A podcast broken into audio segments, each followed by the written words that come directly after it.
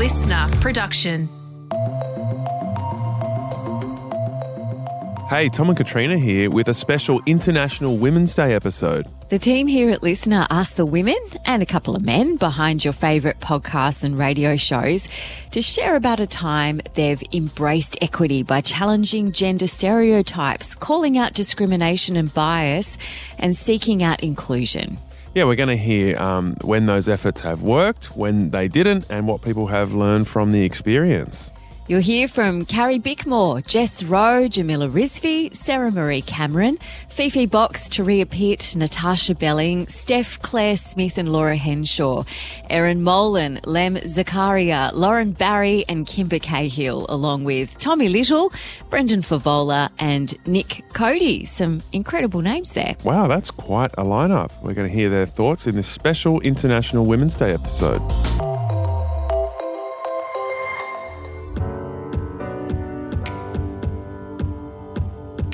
Hello, it's Carrie Bickmore here, jumping into your feed with something a little bit different here at LiSTNR this International Women's Day. This year's theme is embracing equity.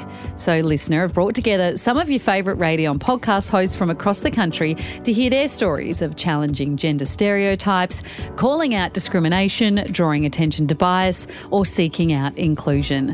I'm so much looking forward to hearing their stories about when it worked, when it didn't, what people have learned from their experiences and how everybody, every woman's journey is different. So let's get into it. Now, gender inequality exists across most industries, and it obviously takes men like yourself, Tommy, to be allies and Proud ally. women to have agency for change to happen. And we came across some really interesting examples of when women in the entertainment industry have uh, spoken up and fought for pay inequality. And some of the examples we have read have astounded me. Times when you're like, of course, in that situation, the woman should have been paid more than the men. And it wasn't until either it was uncovered accidentally or the woman dared have the guts to uh, confront the bosses and say, hey, Yes. I want to be paid the same. That the pay gap was exposed, um, and I think I think some of these examples here will make you rethink like some of the your most loved shows that you've seen now that you know how much um, under the women were being paid. I'm familiar with the term fun fact because, but these aren't fun facts. They're more informative and interesting facts that offer a platform for change, which I know is not as catchy as simply saying fun fact. But anyway, Well, well I, the word I'd use before these facts um, is an F word, um, but it's not fun. But- Female facts? No, it's a swear word because I think that's how sh- these facts are. They're ho- they're She's horrendous. No, I think that like it makes me furious when I read these facts. top 10 world's highest paid entertainers. How many do you think are women? Because, Well, I know this because I forgot. yeah, you've got one. It's written in front of you. yes, of the 10 highest paid entertainers, only one of them is a woman, and that is Taylor Swift. That's Yes, and she comes in. insane. She comes in at number nine. Yep, Sting's in at number two. The guys who But made that's- um, South Park are in at Yes. number five. Brad Pitt, Rolling Stones, James Cameron. So, I mean, you know, when we talk about equality, men having 90% of that list is probably. Makes fair. sense. Yeah, yeah, it feels good. What do you got? What about, so House of Cards? Have you seen House of Cards? No, I have not. One of my most favourite series ever. Um, and in it is Robin Wright and Kevin Spacey. Robin Wright plays Claire Underwood in the show. And it's so interesting because she uh, discovered, she got a feeling that she wasn't getting paid the same as Kevin Spacey in House of Cards. And she went to the executives and she said, You better pay me right or I'm going to go public, which is an interesting move that not every woman has the ability to say or do or the confidence to say or do. And I think it can only happen at a particular time in your career where you feel like you can back yourself in like that. It's a terrifying thing, I think, to do to stand up to your executive and go, I'm going to go public with something unless you pay me the same. But she said she was looking back at 16, she was looking uh, 2016 at the statistics of the show and that she found out that her character was more popular than Frank, which was Kevin Spacey's character. And she said it was the perfect paradigm. She said there are very few films or TV shows where the male, the patriarch, and the matriarch are actually equal. And they were in House of Cards. And she said a year later, she was still thinking about it. She thought, I don't think we're getting paid the same. And so she said, You either pay me the same or I go public. And they said, Well, we can't because Kevin Spacey is listed as um, a producer on the show as well. So he gets that money as well, which means he's always going to earn more than you. And she, so she said, Great, make me a producer too. And so that's their what the way around that they found to be able to pay her the same, which obviously took her speaking up and finding a creative way around. But even when they were called on it, they were like, "No, yeah, but still." And I think Mm. that's the problem. You get often get a no, and you got to go again, which again is exhausting. And I'm sure women in showbiz feel the same as women in lots of fields, which is they're made to feel like if they speak up, that there's so many people in line to do their job that they're just dispensable. Absolutely. Well, Michelle Williams said she felt that feeling. She felt paralysed uh, when she discovered that um, they were doing a film together, her and Mark Wahlberg, and they'd been called back to do some reshoots. And she discovered that Mark Wahlberg was getting paid $1.5 million for the reshoots of this film. What did she get? She got paid less than a $1,000. Jeez. That's What's like- the point of even giving you that money when it's that big a difference? Do you know what I mean? Absolutely. And she says when she looks back at that moment in her life, she said that'll be the moment that she's most proud of. She said she was very shy, which is what you were talking about before, having the courage to be able to, you know, fight against your bosses. And she said, but she found her voice to stand, up and speak out. And, and, you know, it was a life changing moment for her.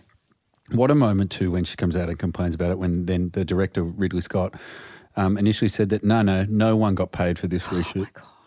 And then they dug a little deeper and they went, yes, yes, they did. Do you No remember when there paid." was that? I think it was like there was a Sony hack or something, and um, they discovered that I think it was the movie American Hustle, and Christian Bale and Bradley Cooper were paid like something. I think it was like nine or ten percent of the profits from the film American Hustle. Yeah. Hustle and Amy Adams and Jennifer Lawrence, who was Jennifer Lawrence was an Oscar winner, and Yeah. they were getting paid only like six or seven percent.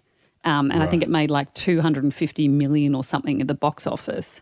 And so that's a Yeah. huge amount when you look at that. I think it was 23 million or something compared to 18 million, like 5 million difference in pay. And you could mm. even argue in that case, you go, well, there's someone of the same profile, for example. She was an Oscar winner and she was still getting paid less than they were.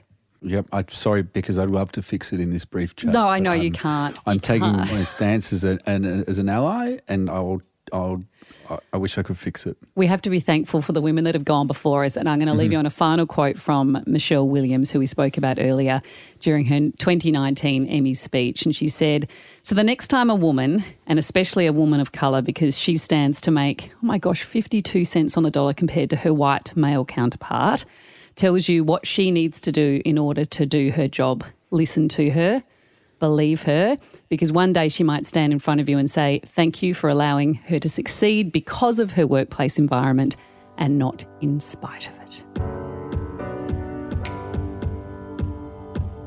Hello, it is Jess Rowe here from the Jess Rowe Big Talk Show podcast.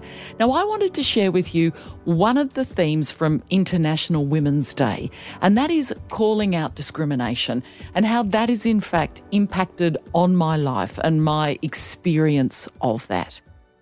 Let me take you back quite some years ago when I was a news presenter at Channel 10 in Sydney. Now, I was reading the five o'clock news along with a male co host. This was a job that I ended up doing for 10 years. When I first started this job, yes, I was junior. I didn't have the experience that my co host had, so I knew I had things to learn. But let's fast forward the clock. Six years later, it was, and I still was not able to read what we call the main news story. It is the lead news story of the day. That is the first news story that you will hear when you switch on the TV news. I wasn't allowed to do that. It was always my male co host's job to do that. Another thing that I wasn't allowed to do was to do any interviews. Now, I got that, of course, when I first began, I needed to earn my stripes. But come on, six years into the role, I think it was time for me to really have my turn, so to speak.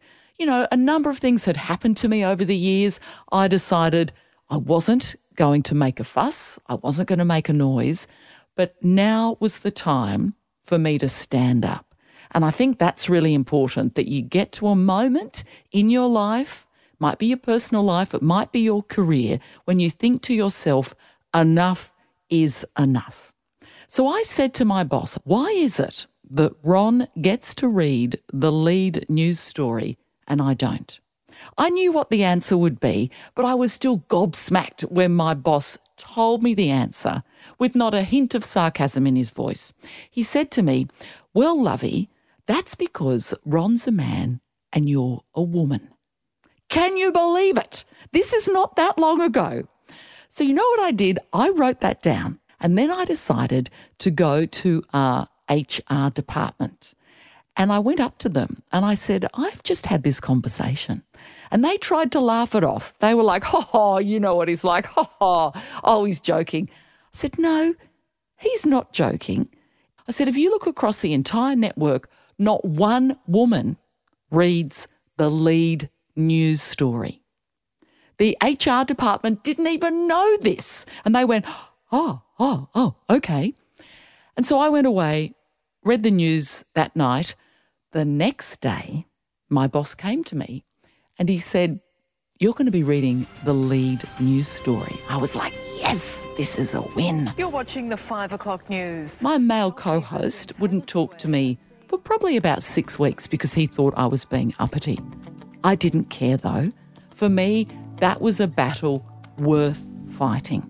And from that day on, every woman on the 10 network got their chance to read the lead news story and they alternated it with their male co host. So that is why it is so important to call out discrimination when you see it, but also more importantly, to do it when you have the power. I knew as a younger journalist, I didn't have the power, I didn't have the voice to do that. But I had got to a point in my job, in my career, where I knew I had the experience and I had the voice to use it. So when you have that voice, you use it. And when you see other younger women around you, use your voice for them if they haven't been able to find it yet. So that is my message to you on this International Women's Day. Get loud, get proud, use your voice, and call out discrimination. Hey, it's Sarah Maree Cameron from Triple M. How have I challenged gender stereotypes? Well, I guess I'm a comedian working on Triple M, which is seen as a male dominated radio station, and I'm also a sports host. So I think I make a living out of working in the spaces where a lot of men happen to walk. And I love that. Calling out discrimination. I had a really funny one actually here at Triple M just the other week a guy called up to try and be part of a competition and it wasn't the right time. So I said, Well, is there anything else that I can help you with? And he said, Yeah, you can make me a sandwich and laughed and thought that it was hilarious. And I was like, Okay, I don't know how many people you say that to, but I'm not really taking it. He made a comment about going back to the kitchen, and then I just said to him that he can go back to 1982, and I hung up on him. And I get a lot of joy out of doing things like that. Thankfully, those sorts of calls here at Triple M are few and far between, but I absolutely always call out that kind of stuff. I also get people coming up to me after comedy shows and they'll say, Wow, you're really funny for a girl. First of all, I'm not a girl, I'm a woman. And secondly, funny's funny. It doesn't matter who's saying it, what gender or sex you are, funny is funny. There's been a few instances where I've been invited to join certain groups or boards, and then I'll ask who else is on the board. And there's been a few too many times where I've deemed that there weren't enough inclusive voices on that board. So I actually asked to not be included and have my spot given to somebody else, particularly a woman of colour. My partner has Ethiopian and Eritrean heritage. When I become a mum, my children are going to be black, and I want them to see and hear black women and more women of colour and trans women and so much more gender diversity, particularly in the media landscape. If it's radio, TV, podcasting, magazine, billboards, I want them to see all of that body inclusivity, it all matters. So I'm actually the first person to remove myself from a situation if I think that there's too much of me. And that's just one way that I hope that I'm helping so that somebody else can step up and give their voice and show themselves. Hi, Erin Molan here from Hughesy, Ed and Erin. It is so lovely to talk to you guys today about a time that I challenged a gender stereotype. And I guess the biggest example in my life would be when I started at Channel 9 on The Footy Show. And I was the first woman to co host that show, the first woman to also join the Continuous Call Team, which was a rugby league show that had been around for 30 odd years. And being the first woman in that environment was really challenging in a lot of ways. It was amazing in a lot of ways, but very challenging because there was still a, a significant part of the population here in Australia who didn't think that a woman belonged there, regardless of her qualifications, her passion, or her knowledge. And it really struck me and was quite difficult in the early days because there felt at the time like there was this avalanche of criticism and the majority of it, in fact, 99.9%, had nothing to do with the fact that I had said something wrong or that I didn't know my information. It was basically because I was a woman. And that was the basis for a lot of these attacks on me was the fact that my gender was not male. And that really blew my mind. I'd never experienced anything really like it. And there were times when I thought, I'm just going to walk away because it is actually too hard. All I'm doing is my job, a job that I'm paid to do, a job that I've been asked to do, not a job that I beg to do, a job that I was qualified for and I was asked to do and I loved, but I was just seemed to be creating so much controversy and receiving so much abuse over it.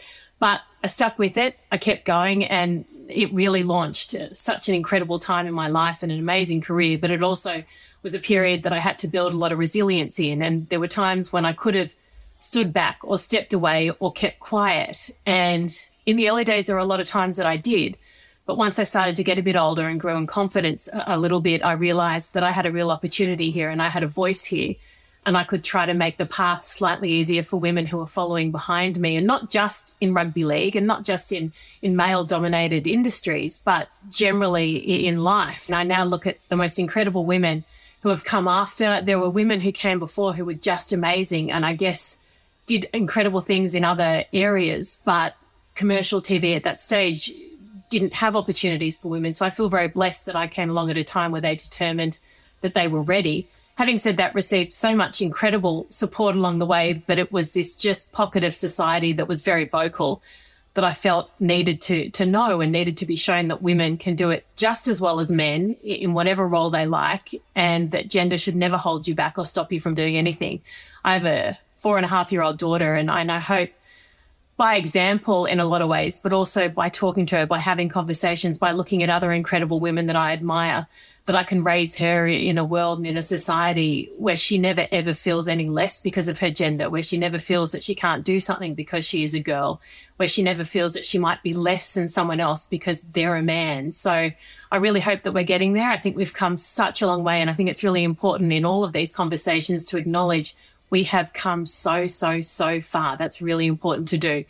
But it doesn't mean that we don't have a fair way to go. And in a lot of ways, we do have a fair way to go. So proud of where we're at, proud of the, the really relatively small contribution that, that I think I've made in this space. And so proud to watch so many other women fight so passionately for the exact same thing, something we shouldn't have to fight for, but that we still do in many ways.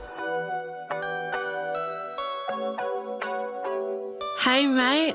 I'm Turia Pitt. I once did this interview with this journalist. I'm not going to tell you his name, but he was he was honestly a bit of a dick. He asked me what it was like to have people stare at me, how I could possibly come to terms with my changed appearance, how my partner could find me attractive, and then he questioned me as to why I had been on the front cover of so many of my books. And he justified this line of interrogation by saying, Well, I've written three books and I've never been on the cover of any of them. And so I said, Well, mate, no one knows who the f- you are. So obviously putting you on the cover would not be a selling point. The Australian Women's Weekly first put me on the cover of their magazine. I think now it's probably like nine, eight years ago. And that caused such a ruckus, right? I received emails from CNN, BBC, People magazine, the New York Times. I received calls from journos in Singapore and India and Indonesia and Mexico and Israel and Canada.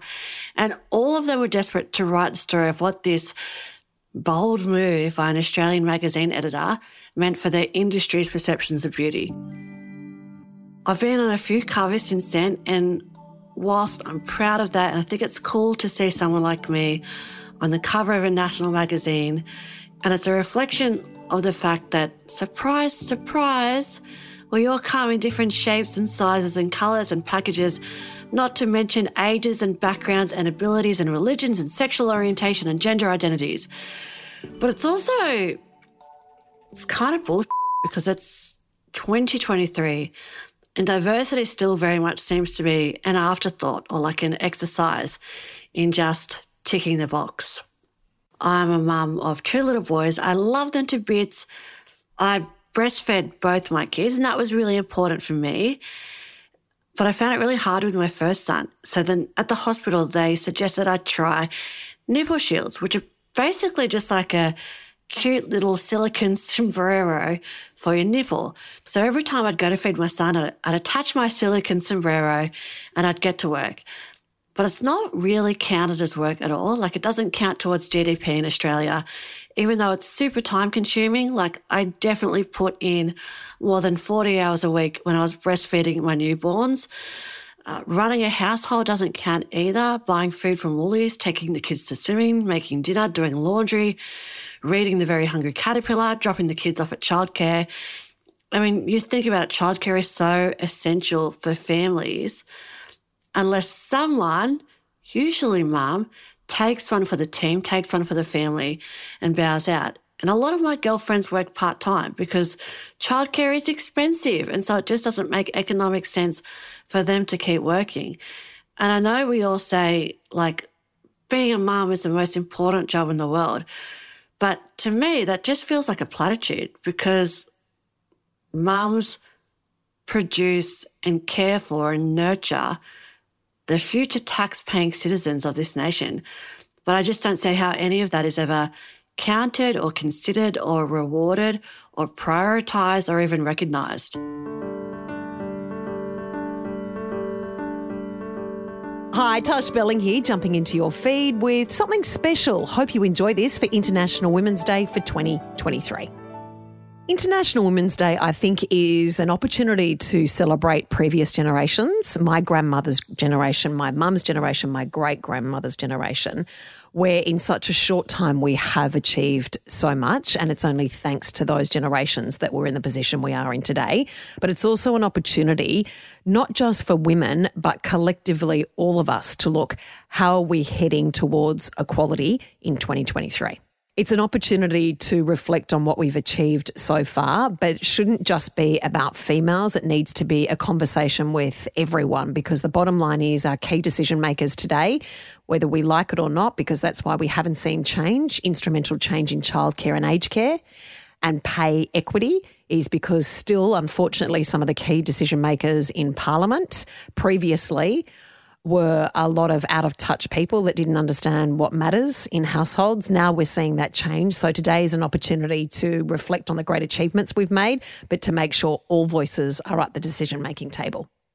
Often, if I've ever encountered any t- form of discrimination or bias, it's actually from a really uneducated person because not only is it the right thing to do to make sure everyone, not just females, every person has a right to have a voice at a table not only is it the right thing to do, but it actually makes financial sense, especially in the media business. Why would you disregard a huge chunk of your audience? Not only is it the right thing to do, but it also is financially the right way to go. And I was really lucky. I grew up in a house uh, full of incredibly tough, outspoken women, and I have a beautiful dad. And I never ever thought I couldn't achieve anything because I'm a female. It's only when I encountered certain discrimination that then I thought, my gosh, why would it make any difference if I'm a female or not? And it's really important because I'm the mother of two teenage boys that they also don't face discrimination because right now it's an incredibly confusing time for young men in particular, and that they need to know this is not about male bashing. It's about the fact that we want to make sure that everyone has a voice at the table and everyone enjoys opportunities because then I've seen another side of discrimination where I've seen a lot of really hands on dads with changing workplaces. They face discrimination by out of touch, ignorant bosses that won't allow them to enjoy the same privileges and rights that female counterparts do. Jamila Rizvi here, host of the Weekend Briefing. I want you to remember the last time that you were in one of those rooms where you were just buzzing. One of those rooms where you felt comfortable because you fitted in, because you belonged. One of those nights where you loved what you were wearing, you loved how you felt in what you were wearing, you'd been looking forward to it for a really long time, and now you're there and you're walking around, whatever event that it is. Maybe it's a party, maybe it's a barbecue in the backyard, maybe you're hanging with your family at Christmas time, no matter what it is. I want you to remember that feeling of belonging and that feeling of being with your people and that hard to describe sense of connection that I think only comes when you know you're supposed to be there. That this was a space that was built for you, not necessarily physically constructed for you, but was made for someone like you to thrive, that was made with you in mind, that there was an emotional space, an intellectual space, and maybe, yeah, a physical space that was was created for someone like you. I want you to remember that feeling. And I want you in your mind's eye to look around and I want you to ask yourself who's not there? Who's not in the metaphorical room. Because it feels great to belong and it feels great to feel included. It genuinely does. And sometimes when that is something that happens for us often, we forget what it feels like not to be. And there is an incredible Russian, now living in America, author called Masha Gessen, and they say that whenever they feel that particular feeling of belonging, they always ask themselves, who is not in this room? Who doesn't have access to this room? Who is in this room now but doesn't feel the way I do? Because they don't get to be comfortable the way I am. And I think the flip side of that example is that we've all been in rooms like that, right? Especially women and gender diverse people. We've had that experience before. And if you are a woman who faces multiple intersecting barriers to success or inclusion, if you're a First Nations woman, a disabled woman, a woman of colour, an older woman, a fat woman, those barriers just multiply. They get higher and higher and higher. And it means that more and more of your life is spent in rooms where you don't belong and you can feel it. You can't just feel it, you can taste it, you can smell it. And it's goddamn cruel when you are consistently the one that is both on the inside and on the outside at the same time. The one who has to stick up your hand and say, not good enough. The one that has to stick up your hand and say, that's not fair. The one that has to be that girl was always just being annoying and being a killjoy and getting in the way and ruining all the boys' fun. And yet, I think most of us have felt like that, especially at work, at some point in our lives or another. And there are men that face those same challenges, particularly men who are men of colour or face some kind of intersection, queer men, for example. And I think we need to find ways to always be looking to be a better ally to whoever's being excluded. We always need to be looking for ways to identify the person, the group, the intersection who is not being included and demand change. Because if you have that sense of inclusion, if you have that sense of possibility and joy and fun and being supported in that room, that means you've got some kind of power. You might not have power all the time, but in that situation, you've got power. So you've got to be brave enough to leave that place of comfort and say, This is the person who doesn't feel comfort here, and I'm going to say something on their behalf. With their permission, in their voice, I am going to support them to be heard because we all deserve to spend more time in rooms where we belong, especially at work, where too often we are still working within white cis male structures that were built by those men and they were built for those men, and it still shows.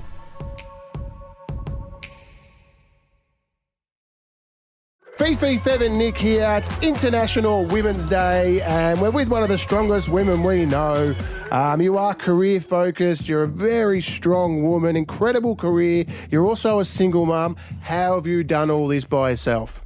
Wow. Okay. Thank you, Fev. I really appreciate that. And I will start by saying, and I'm not just saying this because you're here, but with the support of friends like both of you and colleagues who um, are, are, there for me. And it is a bit obviously challenging being a, a single parent, mm. um, getting up at four o'clock every morning and having two small children. So I wouldn't have been able to do that without the support of my team around me, you guys, the company, and I think we're very lucky because we work for a company that really does support women, and um, I have felt that. I mean, I've been here for over 20 years yeah. at Southern Cross Austereo, so I've been on that journey. You know, I was a 20 year old who started working here, and I was very career focused. I didn't really stop down to have a personal life because I was so career focused.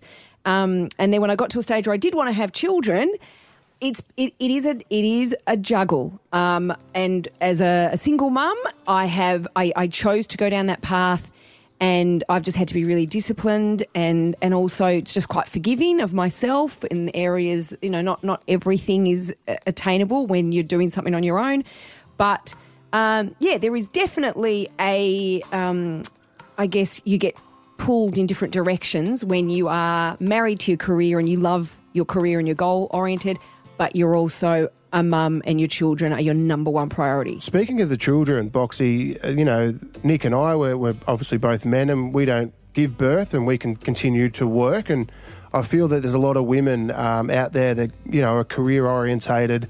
They work all their life and then get to a point where they go, God, we didn't have kids because I was so focused on work.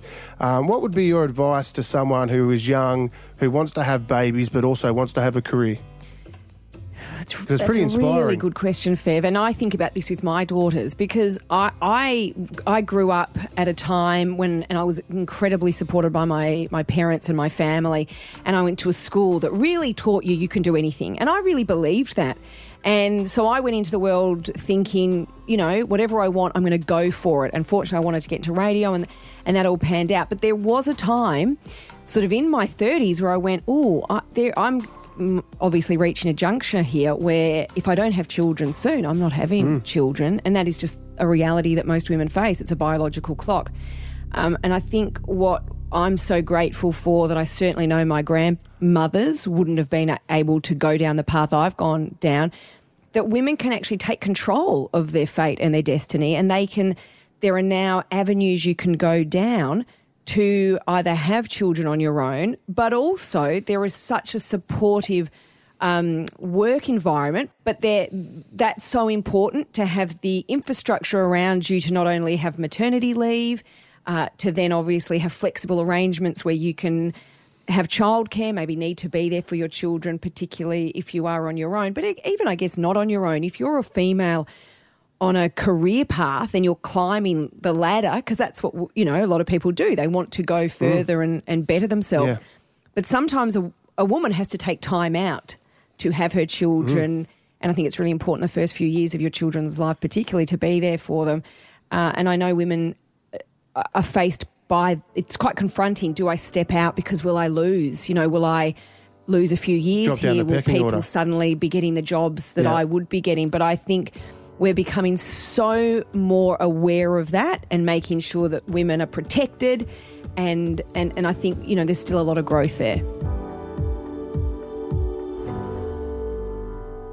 Hey everyone, it is Laura and Steph here from the Kick Pod. And for International Women's Day today, in the theme of embracing equity we are going to chat about our experiences with challenging gender stereotypes. So, Steph, do you want to start with mm. your experience?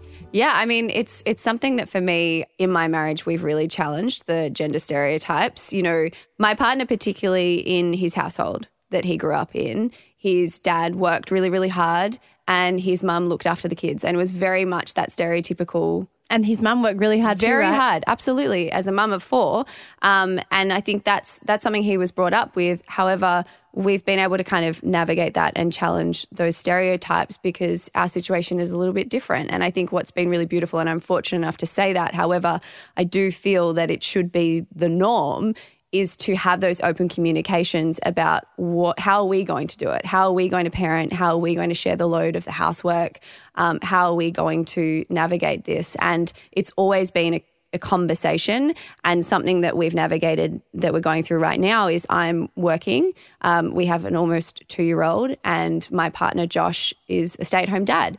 And it's quite interesting going through that because for us it was a no brainer and it was a conversation, but it was a conversation that happened and, and we both agreed on fairly quickly because it made sense to our family. And it was really interesting to see the way that people received that news because I think what's been interesting and annoying is the things that have popped up for me in this time versus what's popped up for Josh has been quite annoying because it's kind of going back to that gender stereotype of expecting Josh to be working or uh, doing something on the side. Like he, he couldn't possibly just to be being a dad because that's not enough work or whatever. And then for me, it's the question of, well, when are you going for your second child? And it's kind of disregarding everything else that I'm working on in, in my life. And or that, that might you not feel even guilty be, for not exactly. being home? How could you be at work or how could you be traveling for work when Whereas you have a baby at home? But a man would never be asked that. exactly, hundred percent. And so I think I'm really fortunate in the situation that we that we are in and that what we are doing, and hoping that it becomes the more norm that it's not just assumed or expected that if you're in a heterosexual relationship, it can't just be assumed that if the mother births a child, that they are the ones that will then also stay at home and parent, and that it just goes without saying that it's the male that goes back to work. I think it always needs to be a, a conversation, no matter what your relationship looks like. It always needs to be a conversation, to, and what makes sense to your family. Absolutely. And I think, too, what that then leads to is one of the other huge reasons we need to challenge gender stereotypes is because there is, in terms of the, the workplace and the workforce, a huge gap for women in terms Mm. of the pay gap, first of all. So we start behind. There's also the super gap. And that's something that if it is assumed that, that the woman will stay home when the, you know, maybe for, you know, a year or what, whatever that may be, in that year, in a heterosexual relationship, the woman is not earning super. Mm. And so what that means is the male is earning super, but super isn't something that is accumulated together as a couple, it's accumulated separately. And so there's another huge gap there that continues just to get bigger and bigger. And it's something that we have implemented at KIC that's really, really important to us when people in our team take leave. We have got a policy within our parental policy where if the primary carer takes leave, they get their super paid for up to one year. And for us, I think in running KIC, it's something challenging gender stereotypes as two female mm. founders who are running a tech business is something that we have got to do every single day. I mean, as we record this, you're more likely to become the CEO of a top ASX listed company if your name is Andrew than it is Laura or any other, or Steph or any other female name.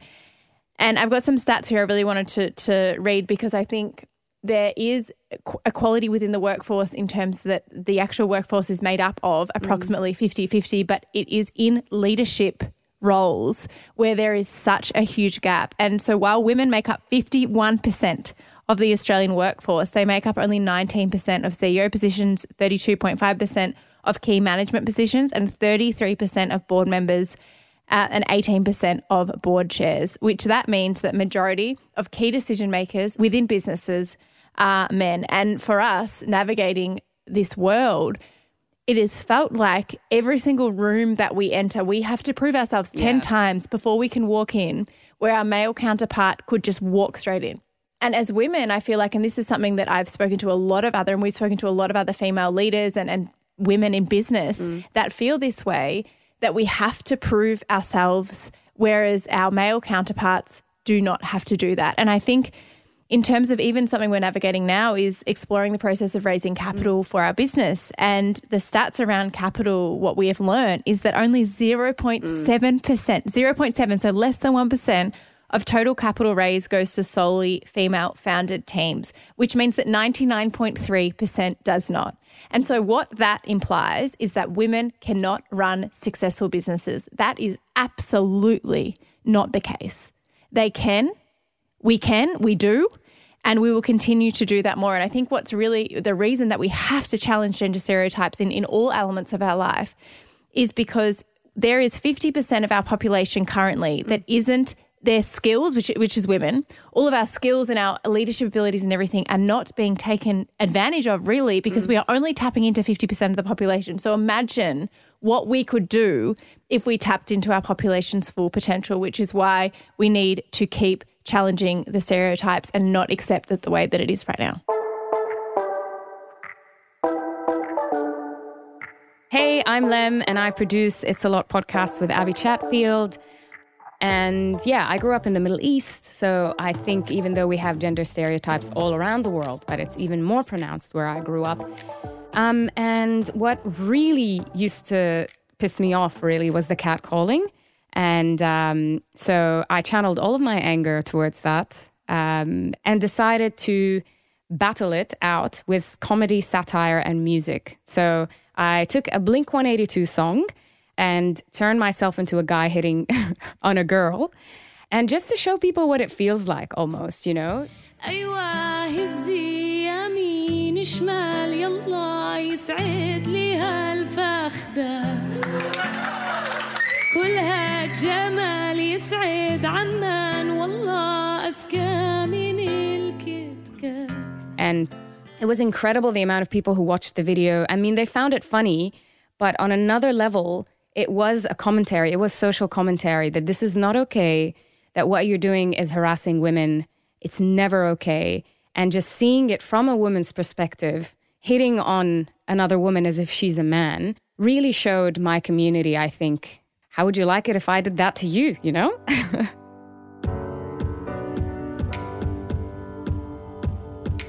Hey, it's Lauren from the Marty Sheargold Show, and I want to wish you all, all you queens and kings that have queens in their lives, a very happy International Women's Day. I think when it comes to challenging gender stereotypes, especially within this industry, I have found since working at a network like Triple M, which is obviously very male skewed, our demo is very male, that even though that is our main demographic, all of these men that we are appealing to and that we want them to listen to us, they all have women in their lives, and we still want to make shows that appeal to those women as well. Just like the women before me at this network, you've got your Rosie Waltons, your uh, Jane Kennedys, your Miff Warhurst, all the women that work here. It's so important to show the women listening to us that even if there is a lot of men around you and it's all beer and footy and sport and all that kind of thing, you can still be a woman making change within a network like that. Um, and I have had even people say to me, you know, my daughter wants to work in radio because of you, my teenage daughter. And I just think that's so nice to hear because we don't think of those people when we make shows like this, but they can still appeal to those groups. I think it's really important, especially young women that are coming up in this industry, to be a support because it can be really, really challenging. And just checking in on each other, I think, making sure that you can be that sort of person that people can come to if they need. Keep being awesome. Women are just the best. I love being a woman. It's magnificent, and men wish they could be us. Have a great day.